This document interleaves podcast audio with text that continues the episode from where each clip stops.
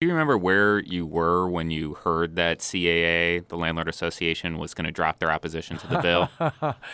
um, there, there's not a bill that's worth fighting for that doesn't have some opposition, but it's always nice to hear that you've done work, and because of that work on addressing concerns, uh, opposition is uh, has peeled off. That is such a tepid reaction, David. no fist pump. Welcome to Give Me Shelter, the California Housing Crisis Podcast. This is Matt Levin, dad and housing reporter with Cal Matters. And I am Liam Dillon with the Los Angeles Times. And today, Thursday, September 5th on the podcast, a rent cap deal with an uncertain fate. Ooh, suspenseful. I, I actually think that there's a very good chance that this passes. Yeah, but not certain. Nothing's 100%. percent No, not a done deal. Right. Uh, what am I talking about, Liam? We are talking about the big news that happened at the end of last week, where Governor Gavin Newsom and legislative leadership announced that they had come to an agreement on a legislation that would cap rents statewide in California at 5% uh, rent increases, rather, 5% uh, plus inflation every year, alongside some provisions to uh, prevent evictions. This was a bill that, before this announcement, um, had a very, very, very uncertain fate um, had a lot of stringent opposition to it, and some of that opposition has disappeared. And some of it now has rematerialized. Rematerialized. It's quite a quite a quite a scene with this thing. Yes. Uh, but uh, what Matt is alluding to is, as part of this deal, uh, landlords, who obviously are generally the ones who don't like rent caps, have decided uh, through the reorganization, the California Apartment Association, to drop their opposition to the bill. Uh, however, um, another group that's very important in uh, housing politics, the California Association of Realtors, which was uh, not opposed to the prior version of the bill, now is back in opposition. Yes, and we have the perfect guest to talk about the shifting political waters with a rent cap bill, and that guest is the author of the rent cap bill, uh, Assemblyman David Chiu from San Francisco, making his return to the podcast. I think he's one of the few double, double, twice, two-time guests. One of the first guests too. Indeed. And we'll not only be talking about this rent cap bill with him, but uh, some of the other housing legislation he has and has not been able to get through the Capitol. Mm-hmm. First, real quick announcement: the live podcast event featuring Mayor Libby Schaaf. Uh, of Oakland. yes, not the mayor of California. right. Just for clarification. Uh-huh. Um, has sold out. Yeah. Well, yeah. I mean, it was free, to be clear. Well, I yeah, mean, yeah. still. But yeah, at capacity, let's say. Yeah. Mm-hmm. The a cappella group that you and me uh, started recently, we never sell out. No. And Barbershop duet. Yes. No. We can't get anyone to join us. Can't get two more two more members. so thank you to all of you that registered for the event. We're excited to do it. Yep, and that uh, that's coming up really soon. Yeah, in a couple weeks. Yeah, September 18th, the lunch hour, and it will be a live podcast. So you know you will get to hear it if you can't attend it in person. That's right. Okay, now let's move to the most popular segment in all of California housing podcastery. It is the avocado of the fortnight. Our look at the most absurd housing story of the last two weeks, and this and this one you wrote. Comes from me. Yes. Comes from me. So tell us uh, the most uh, avocado element of the fact that young people still live with their parents. Ooh, um, that's a tough one. Well, just to take a step back, I wrote and produced a radio story looking at the high percentage of young Californians who still live with their parents. It's 37%. So what's young here? 18 to 34 year olds. Wow. So that's a lot. That's more than a third. Yeah. I was doing yeah. the math there. Almost two fifths. Yeah. yeah. It is a lot. Yeah. And then some people will be like, well, you know, 18 and 19 year olds, I'm sure that's a lot of it. If you just look at 25 to 34 year olds, 25%. One out of every four. A quarter. Yeah. Still a lot. That's a lot. Mm-hmm. That's a lot. So obviously, high housing costs play into that. I'm going to play the audio for this story, which aired on public radio stations across California as part of the California Dream Project. And then I will answer the uh, what's the most avocado part of this story question. More suspense. From KQED. Nearly 40% of California's 18 to 34 year olds still live with their parents. That's a statistic that makes you wonder what's it like to date when you're in your 20s and still living at home? And where do you get intimate if mom and dad are just down the hall? As part of our California Dream Project, Cal Matters reporter Matt Levin asked younger Californians how they're adapting to this new normal. And just a heads up for parents, this story does contain some references to sex. It's a Saturday night at Patsy's Irish Pub in Mission Viejo, a wealthy part of Orange County. Patsy's looks like a lot of other California bars in 2019 off key karaoke, a crowd of people vaping outside, and loads and loads of 20 and 30 year olds who still live with their parents. I'm here right now getting drunk with my mom. Jacob Ostheimer is 24. He lives with his mom and stepdad. So does his wife, who right now is on the dance floor with the rest of his family.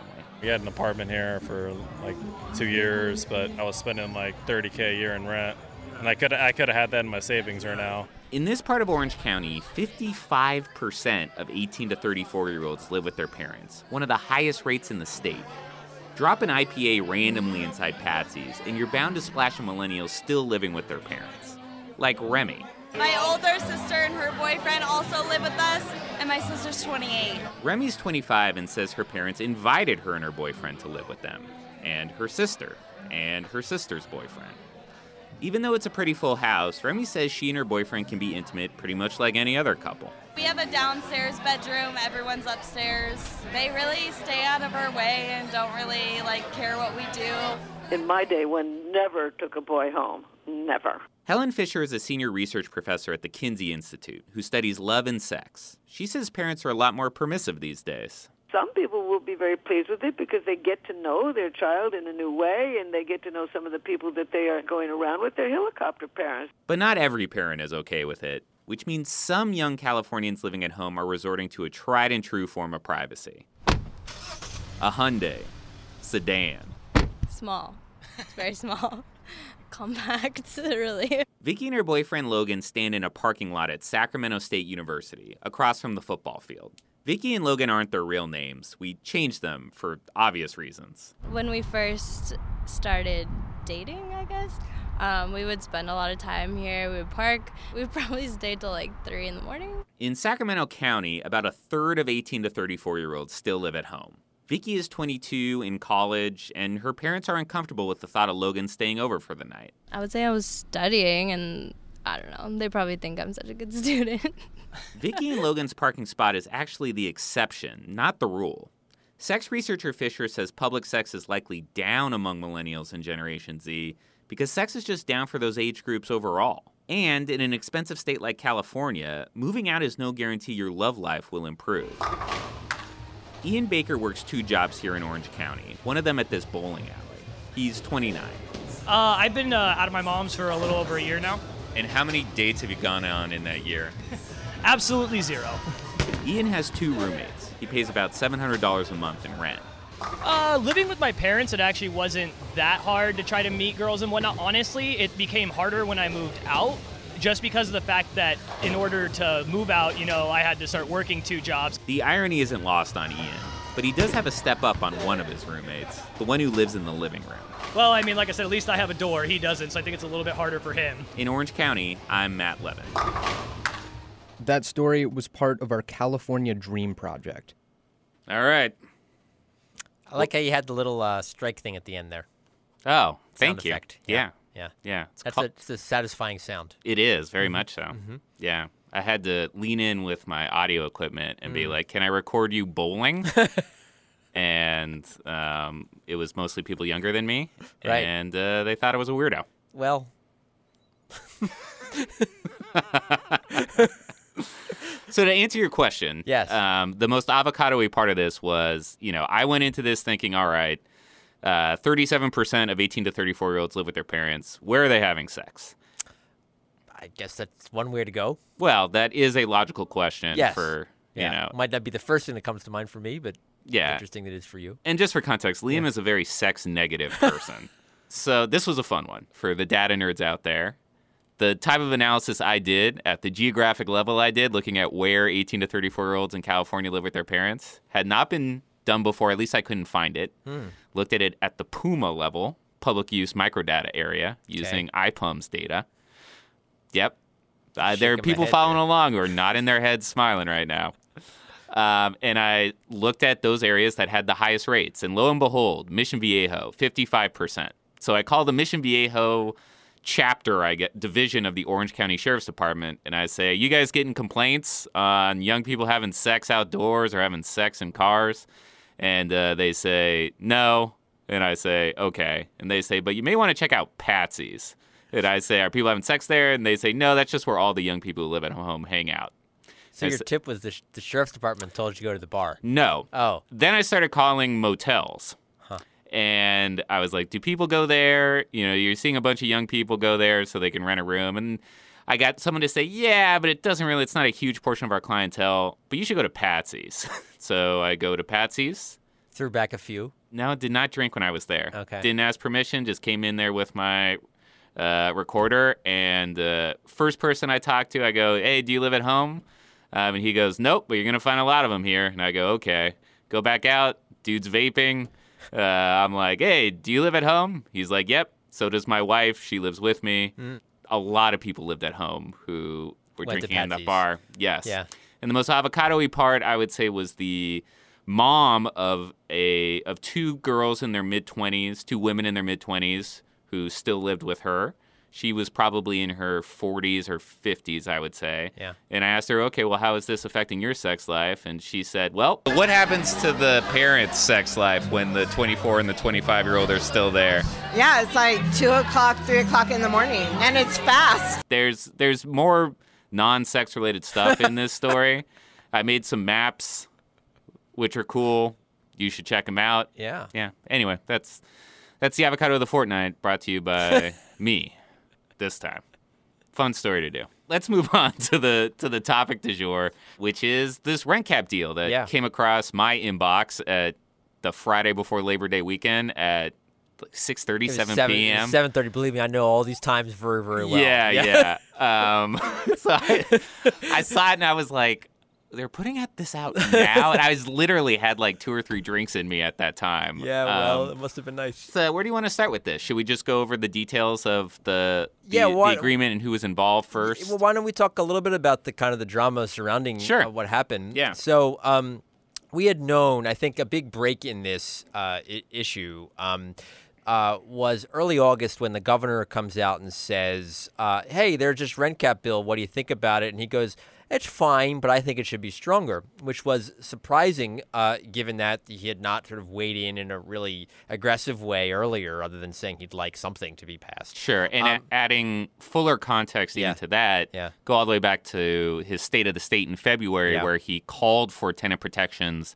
to be sent his way, but was not specific in terms of what he actually wanted on his desk. Exactly. So uh, with the governor kind of, uh, with you know, the eyeing this but not really engaged in it, um, you know, you saw this bill kind of get progressively weaker and weaker and weaker as it moved through through the process. At one point, um, earlier in the spring, it, the bill looked roughly like what we see now, in that it was a um, rent cap of five percent, uh, allowing for an increase of five percent plus inflation for, uh, I believe it was for a decade uh, uh, as well, an earlier version. Um, and so that's what we're at now, but that was not, you know, not good enough uh, at, at the time for it for it to advance. It got out uh, of the assembly with, in a pretty pretty weak way, uh, which was seven percent, uh, allowing for a rent increase of seven percent plus inflation for only three years. Yep. Uh, and so that's kind of the state that the governor uh, saw it in, and he said, uh, actually, I want that stronger. And so what that uh, kind of kicked off was a um, you know, two, three week negotiation to, to get things where they were. Yeah. Uh, Friday, Friday is our, um, last Friday, as our podcast listeners will remember, was the suspense day, right? Where bills sort of uh, uh, live or die very, very quickly. This bill um, advanced out of the Appropriations Committee, uh, Senate Appropriations Committee, but was kicked to a separate committee, which really gave an indication that things were very much afoot Yes. to change this bill. Yes. Uh, but it, I was surprised uh, that things were kind of being kind of wrapped up really quickly. Well, to Yeah. to your point there, when it got kicked to rules, the rules committee, which right. was it's the place you park things. Yes. Yes. Yes. Mhm. When you need to do some more work on Right. it. We need to slide under the hood Yep. Mm-hmm. to to fix some things. And there were two interpretations of that. One was, well, they could weaken this even more, and Right. that's why it got kicked. Yeah. Or because of what Newsom said in his newfound involvement, Mm-hmm. they're going to change this to be even stronger than it was. And Yep. that was ultimately the case. And so now the bill as it stands, not only is the rent cap tighter, Yeah. and we should also say tighter than the Oregon rent cap, which we talked about at length in a previous podcast. Right. There's just cause eviction protections in this Yeah. that have a much, much, much better chance of passing than they did before the governor got engaged. Exactly. So uh, we're sort of waiting. Friday, it's a Friday afternoon. Uh, this the bill gets kicked over to this committee where you park things, and then all of a sudden you start. I started hearing rumblings that oh, there's actually a deal now. Uh, and so we were kind of extending into the Friday before Labor Day, which is usually a time when you want to bury news that's not good. Uh, but here we're at the point where you know the governor wanted uh, wants the deal to be done to announce it quickly. And so here we are, you know. Um, so what happened was, uh, as part of this deal, the Landlord Association, the California uh, Apartment Association, decides to remove their opposition, which is obviously a huge deal. Huge. Um, and let's take a step back further for, for context here. Remember, less than a year ago, they and their coalition supporters spent 80 million to defeat a ballot initiative that would uh, have uh, allowed for the expansion of, uh, of rent control across the state. For less than a year later to say, uh, we're not opposed to some sort of limit on rents is a huge uh, turnabout and change in kind of political fortune, I would say.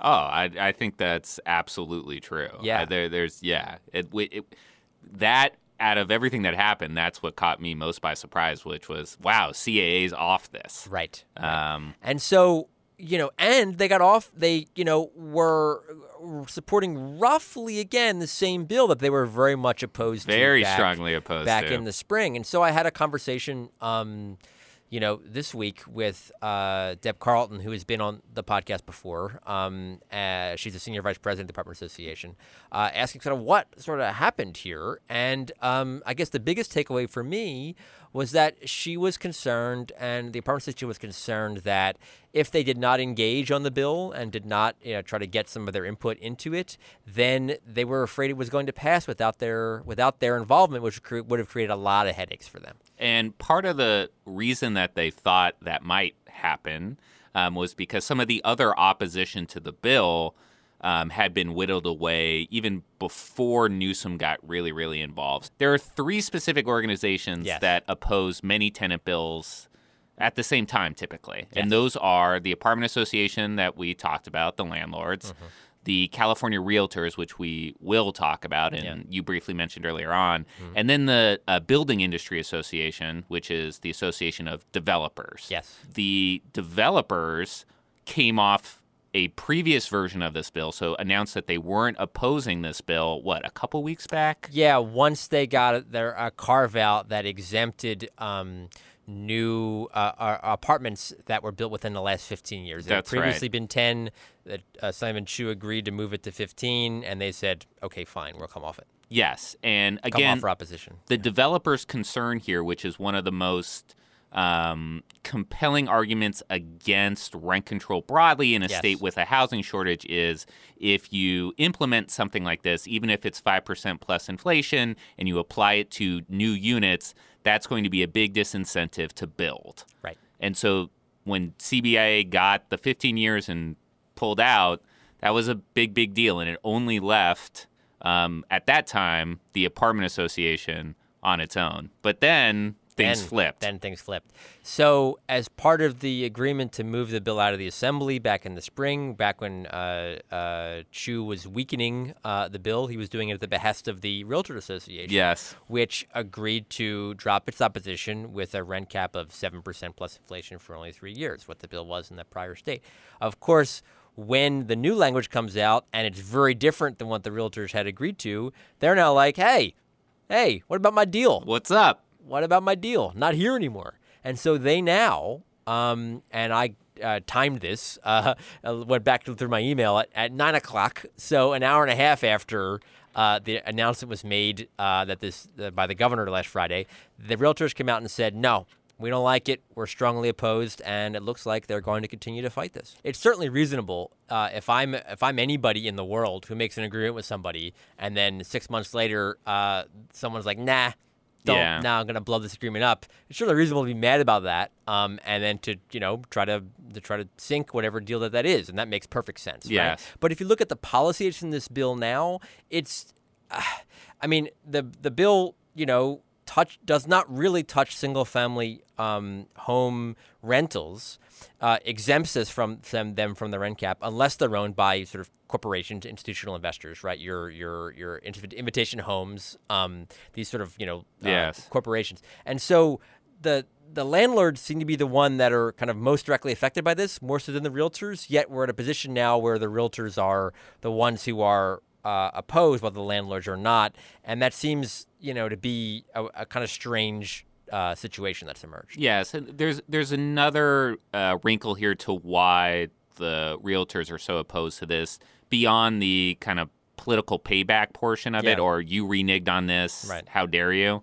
Um, which is a, a lot of realtors end up being apartment managers Mm-hmm. um, during the course of their career, I guess. Um, so that's with the just cause eviction protections being included, that's a concern among some of the members of the realtors lobby. But you're right, that it does show you how strange housing politics are here in California. Well, I was going to say this is part of uh, you know the the it, it is it is strange, and we get into this with the interview with uh, uh, uh, Assemblyman Chiu that um, you know the governor getting in. It's very rare at this point in the in the in the in the legislative calendar for bills to get stronger. Yeah, and that's because the governor kind of came in and did did what he did. But when those sorts of things happen in the way that they do, you, you, it's not shocking to have kind of real, just kind of scrambled politics around that because it didn't really follow the normal the normal time That's frame true. that these bills uh, tend to have. That's true. Mm-hmm. Uh, how much of a chance do you think the realtors have of sinking this bill? Well, I think you know.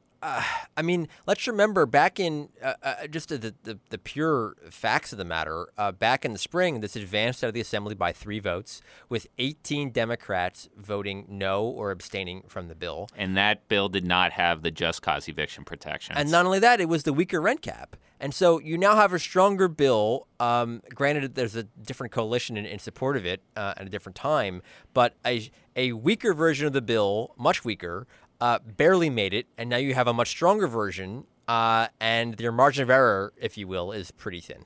Yeah, I, I would agree with that. I think the argument that the realtors have has taken a significant blow with the withdrawal of opposition from CAA, the Apartment Association, and the developers. If you're going to get up there and say this is going to disincentivize the new new Right, homes, right. and the builders was- aren't saying that, Right, that's a you- harder argument to That's that's a tough argument to make. Yes. Yeah.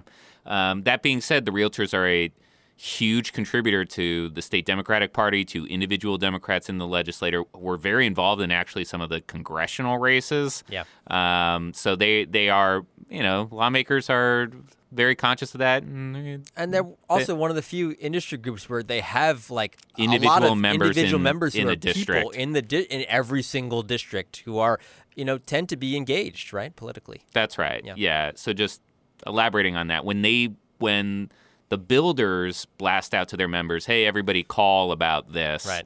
It, it's not going to produce actually that many calls. It'll Right. produce calls from, you know, from rich people with, Right. with influence. Right. But Not a lot. not not a ton of calls Right. to support a bill to a legislator. When the realtors blast out something, Yeah. all the realtors in all of these legislative districts that um, they need to influence, they they inundate them with emails and phone calls. Mm-hmm. Yeah.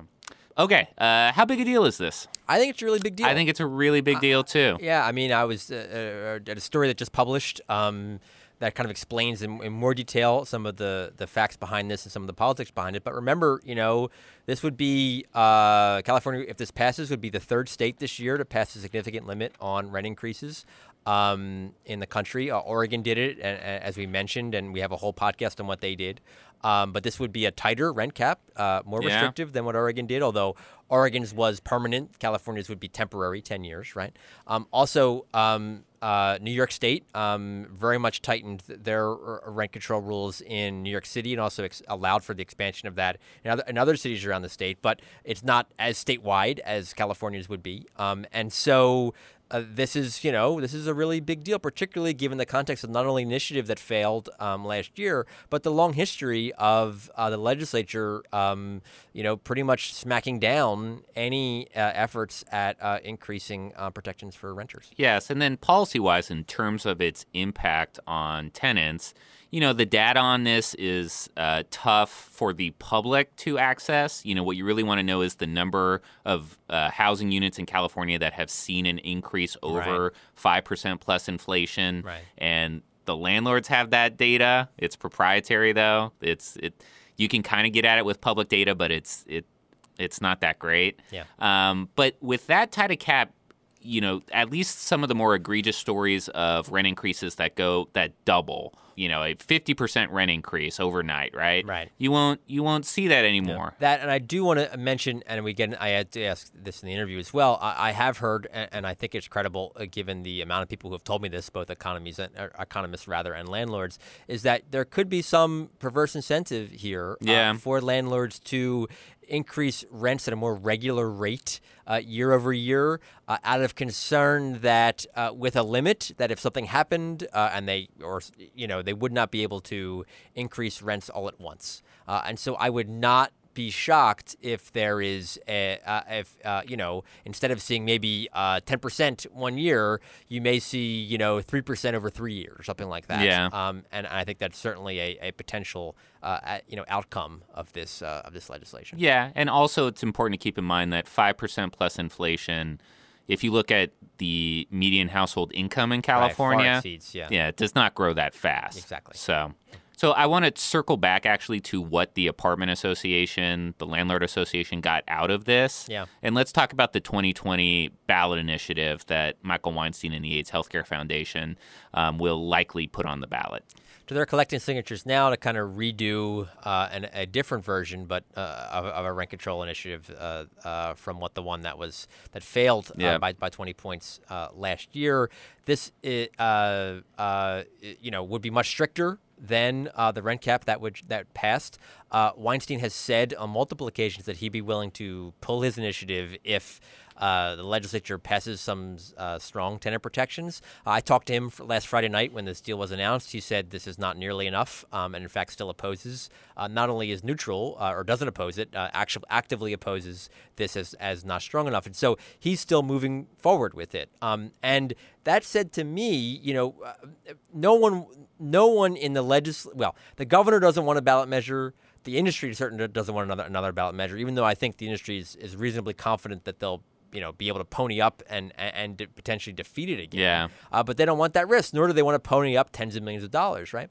And so I, you know, uh, given the the few things landlords got out of this deal, I thought one thing that they might have been able to get, which is of value, is uh, potentially an agreement from the governor uh, to oppose the new initiative. I asked. Um, that to uh, Deb Carlton. Uh, did the governor uh, agree to oppose the, the initiative for next year? Uh, no comment is is uh, is uh, or rather, I I want to be more specific. Did the landlord association ask him to do that? Uh, and no comment was the answer. Was the answer that I got. Okay. I asked the governor's office, and they did not give me a response. But I think it's a reasonable thing to think could have been on the table as part of these negotiations. Sure. I, I think it's also important to keep in mind that Newsom opposed quietly Prop 10, the, Yes. the rent control initiative from 2018. Mhm. Just beyond what may or may not have been promised to Yes. the apartment association, do you think that if this legislation passes in and of itself, that that helps or hurts the prospects of another rent control initiative next year? I think it hurts it. I think it hurts it. and it I too. think that's another another reason why uh, Weinstein is is uh, in opposition to this um, uh, bill is that it could take some wind out of the sails. Yep. Or um, provide an argument uh, by that landlords could use. Look, we've already done something Yep. in this space. You know, we are listening, or we, we agree with you. You know, thirty percent rent increases are too high, et cetera. Um, and so no no need for this tighter rent control measure. Yep, I I think that's exactly right. I'm also curious how it how it will affect local rent control campaigns. Yeah, but you look at Sacramento's is, is funny. The local local Sacramento one, they had come to an agreement on a rent, rent cap of uh, six percent plus inflation. Yeah. and now the statewide one is going to be, Be if stronger. it passes, will be stronger than that. Yeah.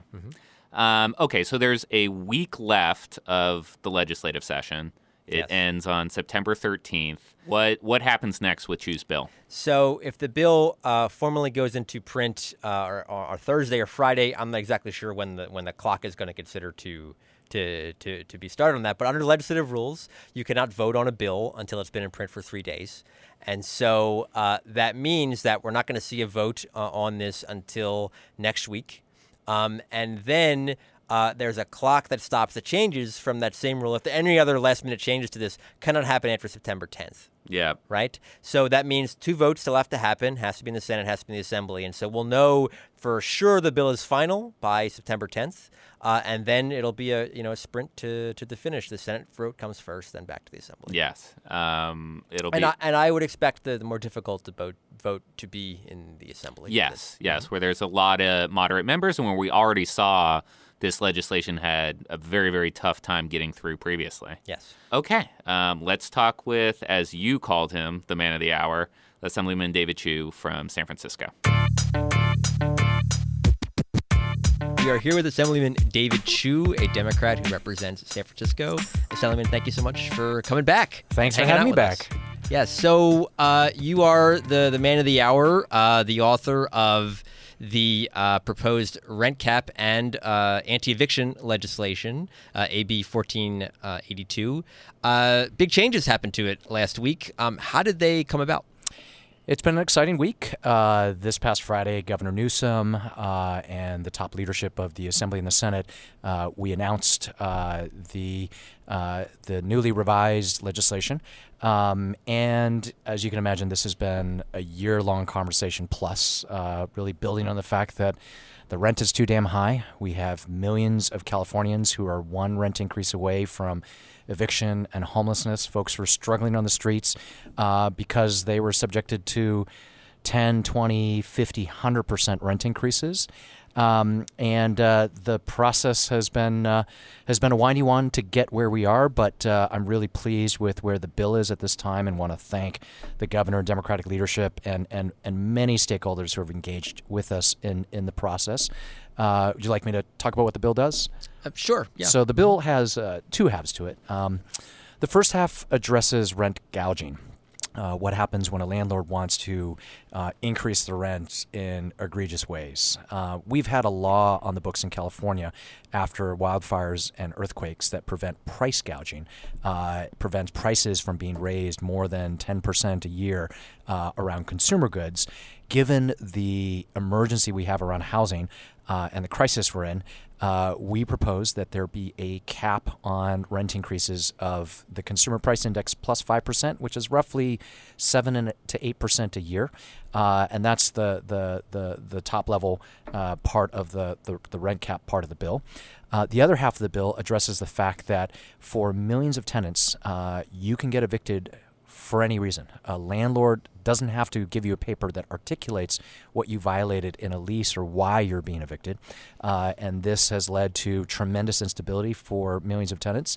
Uh, and we wanted to make sure that just as a tenant has to abide by the terms of a lease, uh, that landlords have to have uh, a real reason, a just cause, before they evict you. Um, and these two parts put together uh, hopefully mean that uh, tenants are being protected against uh, skyrocketing rent increases as well as uh, unjustified evictions. It's a big deal it's something we need because tenants are, are suffering. Uh, we're seeing double digit um, homeless levels in every city in the state. Uh, it's uh, it's an incredibly difficult time for millions of renters in California. So, so it's, it's, rare.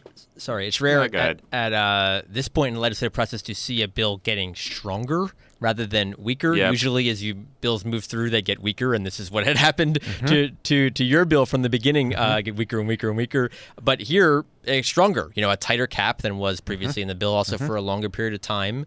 Um, how did that happen? So uh, we started with what we thought was a strong renter's bill. Uh, in fact, we started with a proposed cap of the consumer price index plus 5%.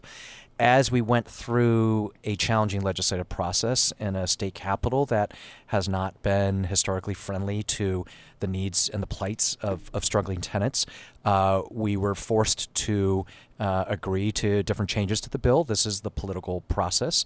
Um, and uh, some of these changes happened uh, on the floor of the assembly. Some of these changes happened as we were going through this the Senate. Uh, and then a couple weeks ago, we were surprised when Governor Newsom at a press conference uh, referenced this bill, said he supported the concept of what we were trying to do, but said he thought it could be made stronger. And uh, he and his office have engaged very intensely in the last couple of weeks uh, to work with us on this bill uh, and have helped to strengthen it. Uh, it was a, a, pleasant surprise of uh, uh, of the engagement of our state's chief executive officer, and here we are today. So. Um, you know, again, grateful to the the coalition that we've built, but in particular to Governor Newsom for his engagement. Why were you surprised? Uh, we were surprised because the bill had been moving through the process, and, and we had gotten some feedback from the governor's office, but uh, the governor's been very busy, uh, a lot of things on his plate, uh, and uh, we we didn't expect uh, two weeks ago that the governor was going to say that uh, that you know he liked the bill but wanted to get stronger. Um, they had some very particular thoughts on the direction the bill should go, and and those are things that we had originally in the bill that had been taken out uh, that we now put back, like the fact that initially we were at a consumer price index plus five standard. Then it was moved to CPI plus seven. Now it's back to five. Uh, initially, the bill had started without a sunset date because we thought this could apply to California uh, for the long term, just as the California price gouging statute has been on the books since the 1870s. Um, through the process, the sunset date was whittled down to a three year sunset date. And so uh, the bill right now has a 10 year uh, sunset date, which many housing advocates and the housing industry will tell you is necessary to provide some certainty to housing investors who want to build housing so they know what the rules are for the next decade and, and they know what uh, their investment is going to lead to. Um, was it advantageous that Newsom came in on this when he did, or would it have been more helpful if he was more engaged earlier in the process? Listen, of course, we would all be happy to have uh, as much engagement as early as possible, but uh, but Governor Newsom is in the first, you know, he's in his first term. He's been thrown an awful lot. Uh, he had to uh, address his first budget, uh, move forward a, a, significant landmark wildfire uh, legislation to address the fires around the state, and a myriad of other things. Um, and his staff had been engaged through the process, but as is the case with many bills, once you get close to the finish line, governors take a, a, real hard look at what you're doing, make an assessment. We had gone to them and say, "We hope you're cool," uh, and then the word came down that uh, he wasn't exactly cool with all elements of the bill, and uh, and we adjusted. Um, I want to talk about the ever shifting opposition to this bill, which or the ever shifting support of the bill. yes, or neutrality. yes, yes, yes, yes, yes. As it stands right now, two key organizations that previously opposed this measure: the California Apartment Association, which represents landlords across the state, and CBIA, the Developers Association, are backing off opposition to the bill. They're they're neutral. Why do you think they have taken away their opposition to this? We work really hard to address the real concerns that have been raised by, by different stakeholders. And I, will mention a few uh, that relate to those parties that, that we think probably brought them to support.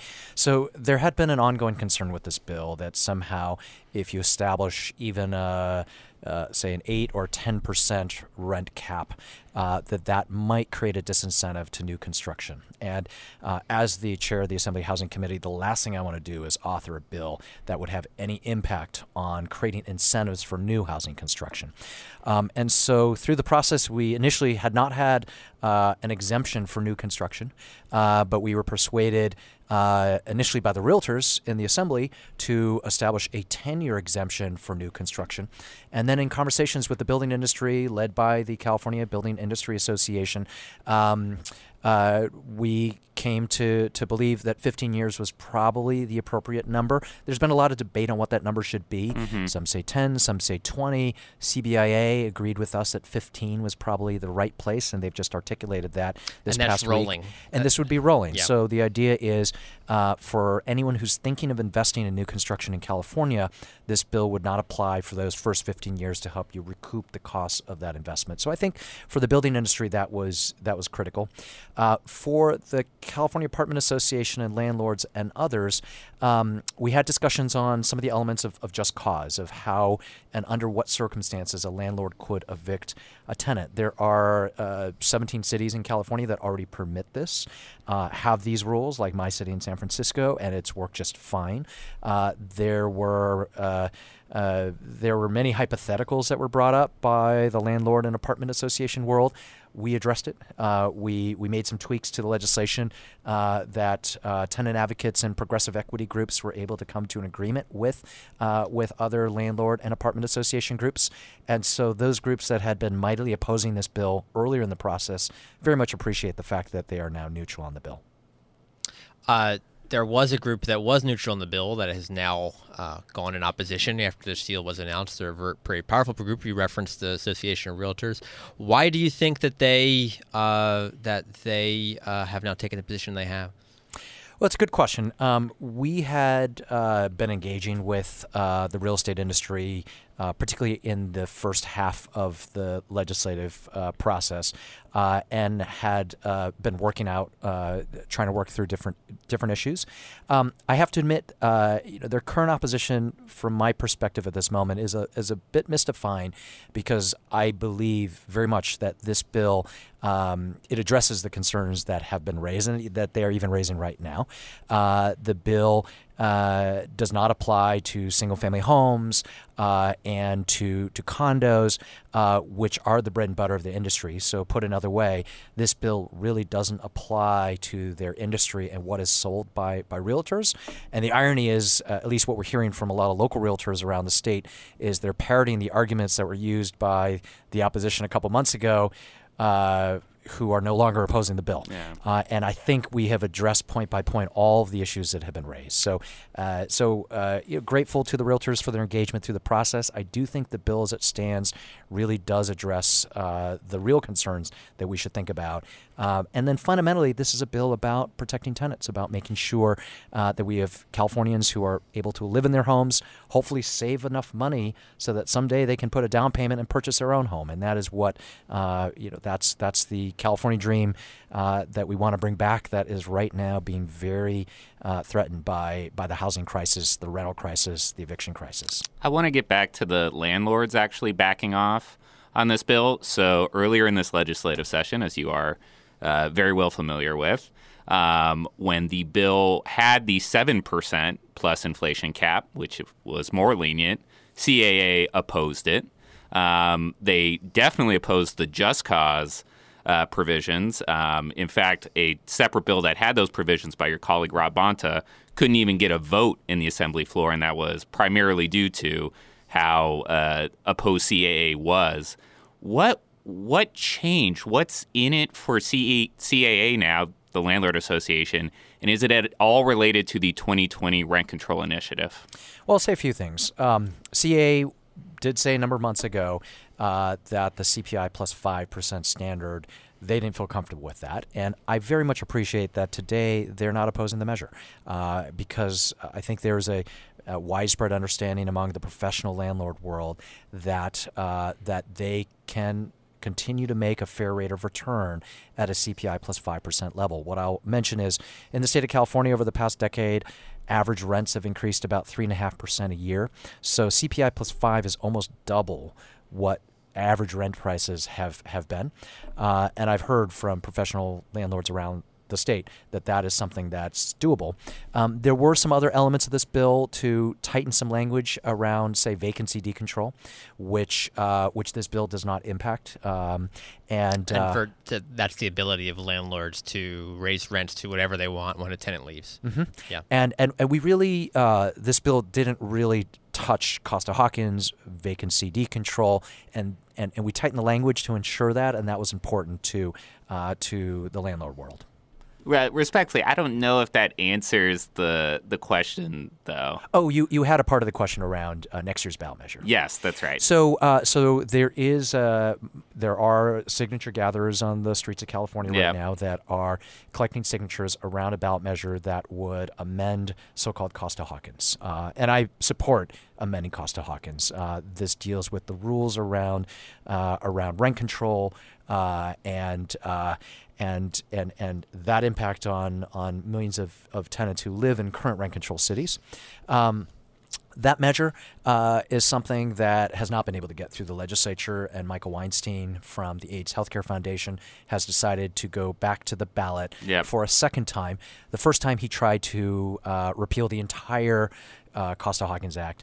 This time he is more surgically going after certain elements of, of Costa Hawkins, and um, and he's doing this because the legislature, because Sacramento, our state capital, has not acted in a major way to protect tenants. And so, very much understand his motivations and why he's trying to do that.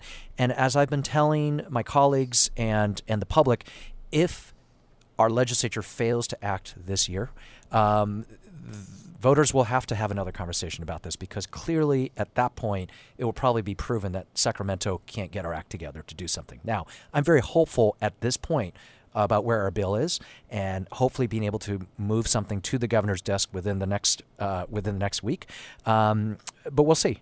Uh, we'll see where that conversation goes. But that's likely to happen no matter what. I mean, he said g- going to the voters again. Uh, Michael Weinstein has said he's not going to pull this initiative um, if your bill passes, and in fact, he opposes your bill, thinks it's too too weak, and so.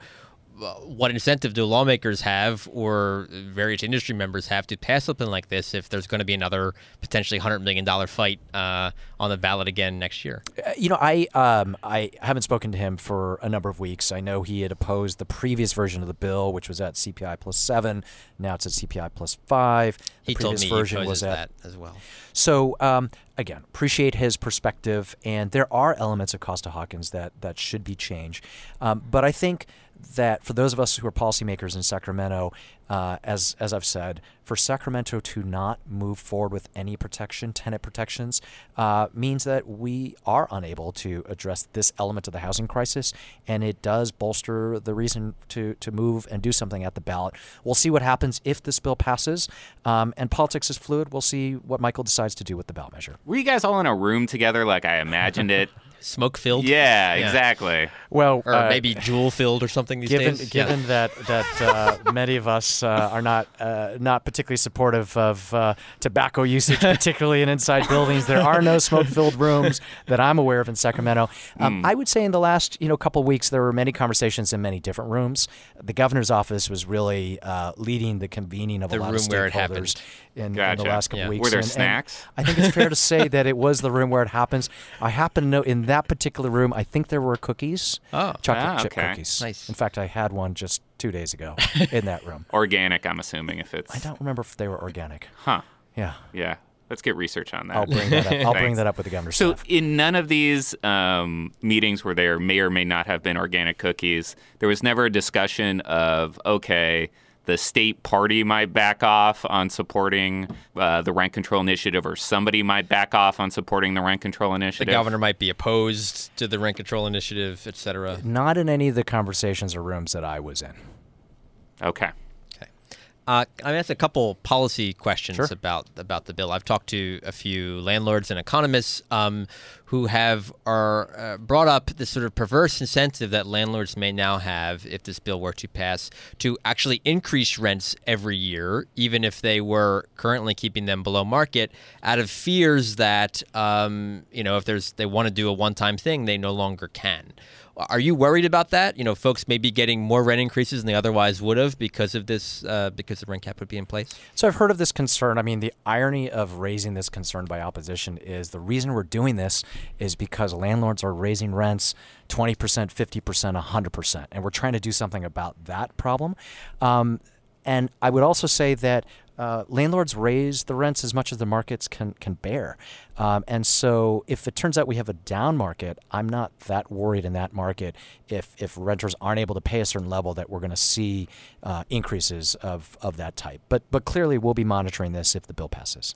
An- another question along these veins: There's a, a lot of uh, some a lot of the rent control research um, suggests that the more rent controls that are implemented, or the more limits on rents that incentivizes conversions to condominiums. Um, uh, are you worried about people wanting to get out of the rental market either because of of uh, this bill or because of what this bill symbolizes that the state's you know going in this direction for taking um, being willing to put limits on rents? You know, I think um,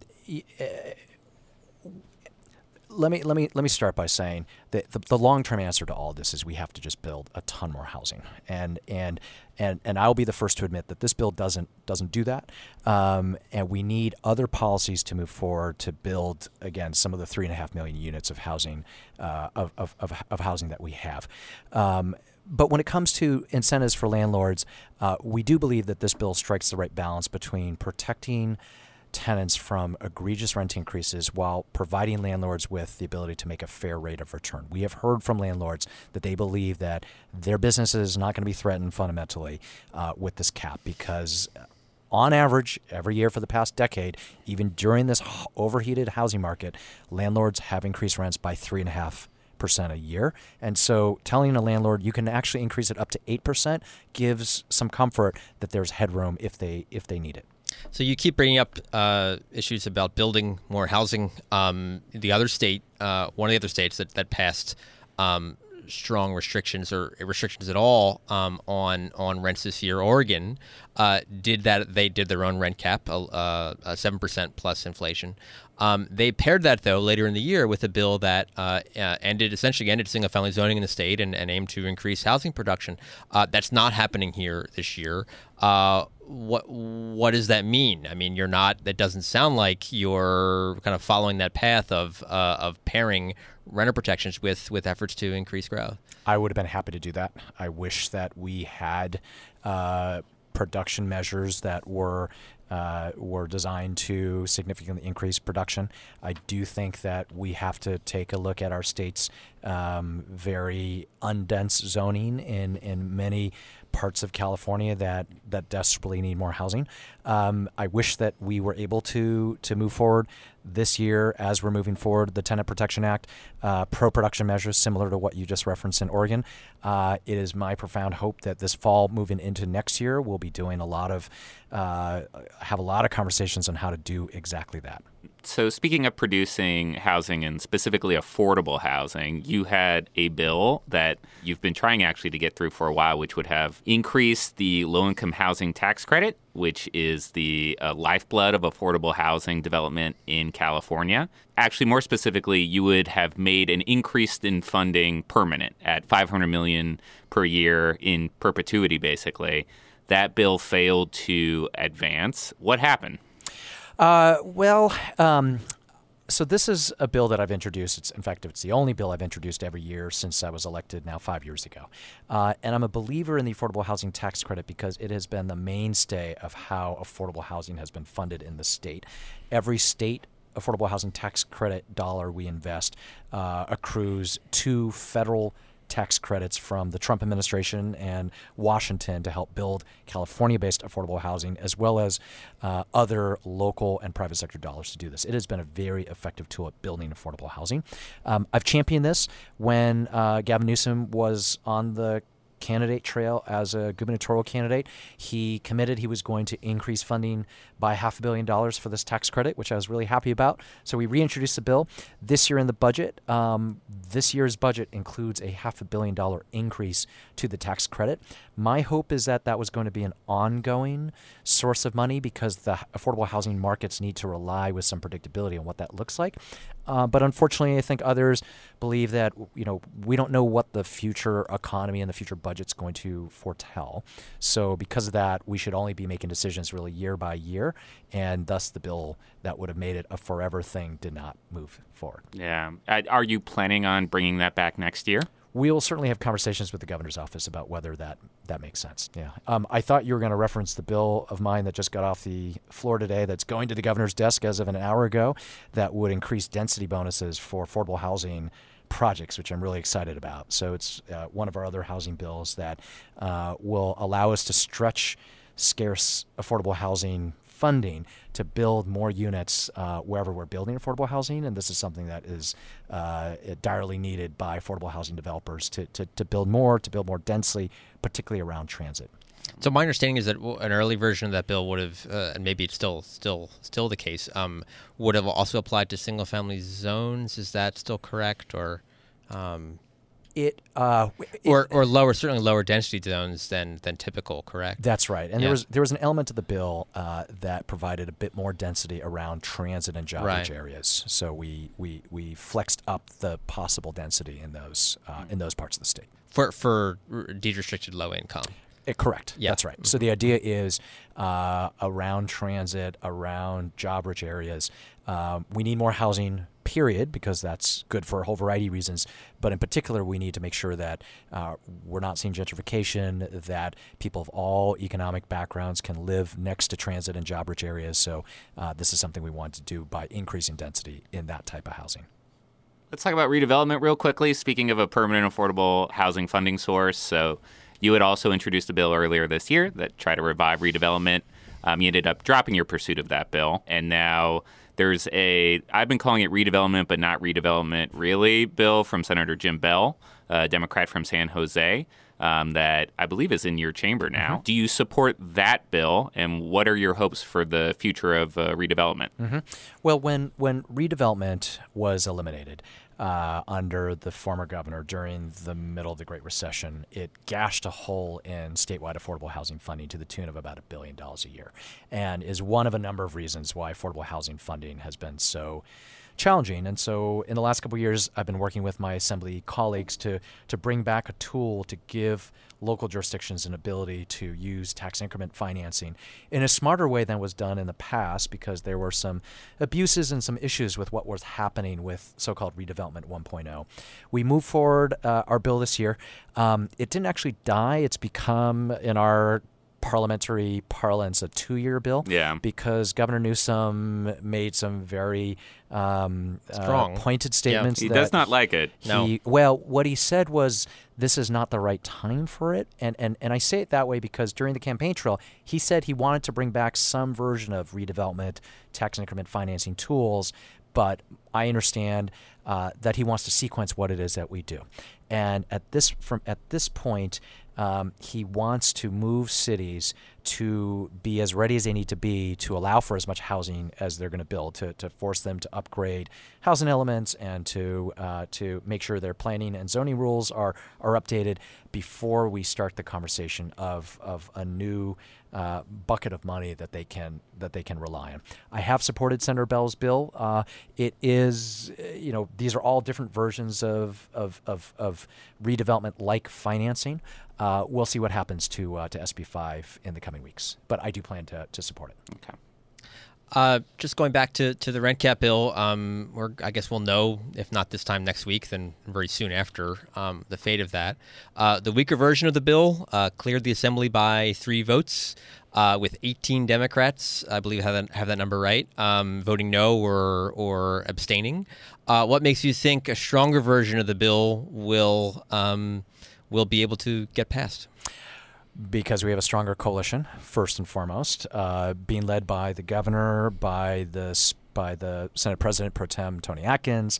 Uh, appreciate the the leadership and support of our of our speaker, uh, but but more broadly, in addition to our amazing tenant coalition and progressive activists and progressive equity groups, as well as labor, uh, we have uh, many of the uh, various industry players who were, were were opposing us in a very intense way on the assembly floor, who will not be doing that this time, uh, and uh, and appreciate that the building industry uh, has said uh, that they don't think our bill is going to disincent production, which was a big issue before. Uh, that the California Apartment Association, who had said that they had issues with this before, they're not going to be opposing this bill, and there are business groups around the state of California who now understand that their workforce is in jeopardy if their uh, if their workers are displaced or evicted uh, unnecessarily. And so um, the Silicon Valley Leadership Group, for example, in the Bay Area has just come out in support of the bill, something I very much appreciate. So we have a much more significant coalition. And I would say where the bill is, I think it's very fair. It provides significant protections to tenants. Millions of tenants are going to receive help. Um, but at the same time, it addresses some of the uh, some of the concerns that were raised before. I think the bill is in a really strong place. Do you remember where you were when you heard that CAA, the Landlord Association, was going to drop their opposition to the bill? um, I think I was driving my car, and I think I got a call from my staffer on that topic. And what was that conversation? What, what was your reaction? As you can imagine, you know, it, listen, uh, we all have bills where it, it, there, there's not a bill that's worth fighting for that doesn't have some opposition, but it's always nice to hear that you've done work, and because of that work on addressing concerns, uh, opposition is uh, has peeled off. That is such a tepid reaction, David. no fist pump. I know. No, like, yeah. no scream. Yeah. Yeah. No, let's get it. And none of that. No. No.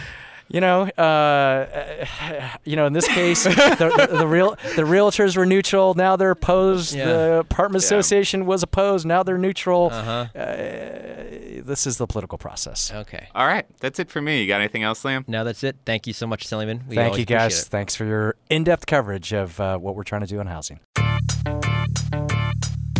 Thank you for listening to Gimme Shelter, the California Housing Crisis Podcast. I'm Matt Levin, housing and data reporter at CalMatters. You can find me on Twitter at M11Reports. Uh, I'm Liam Dillon with the LA Times, uh, and my Twitter handle is at Dillon Liam.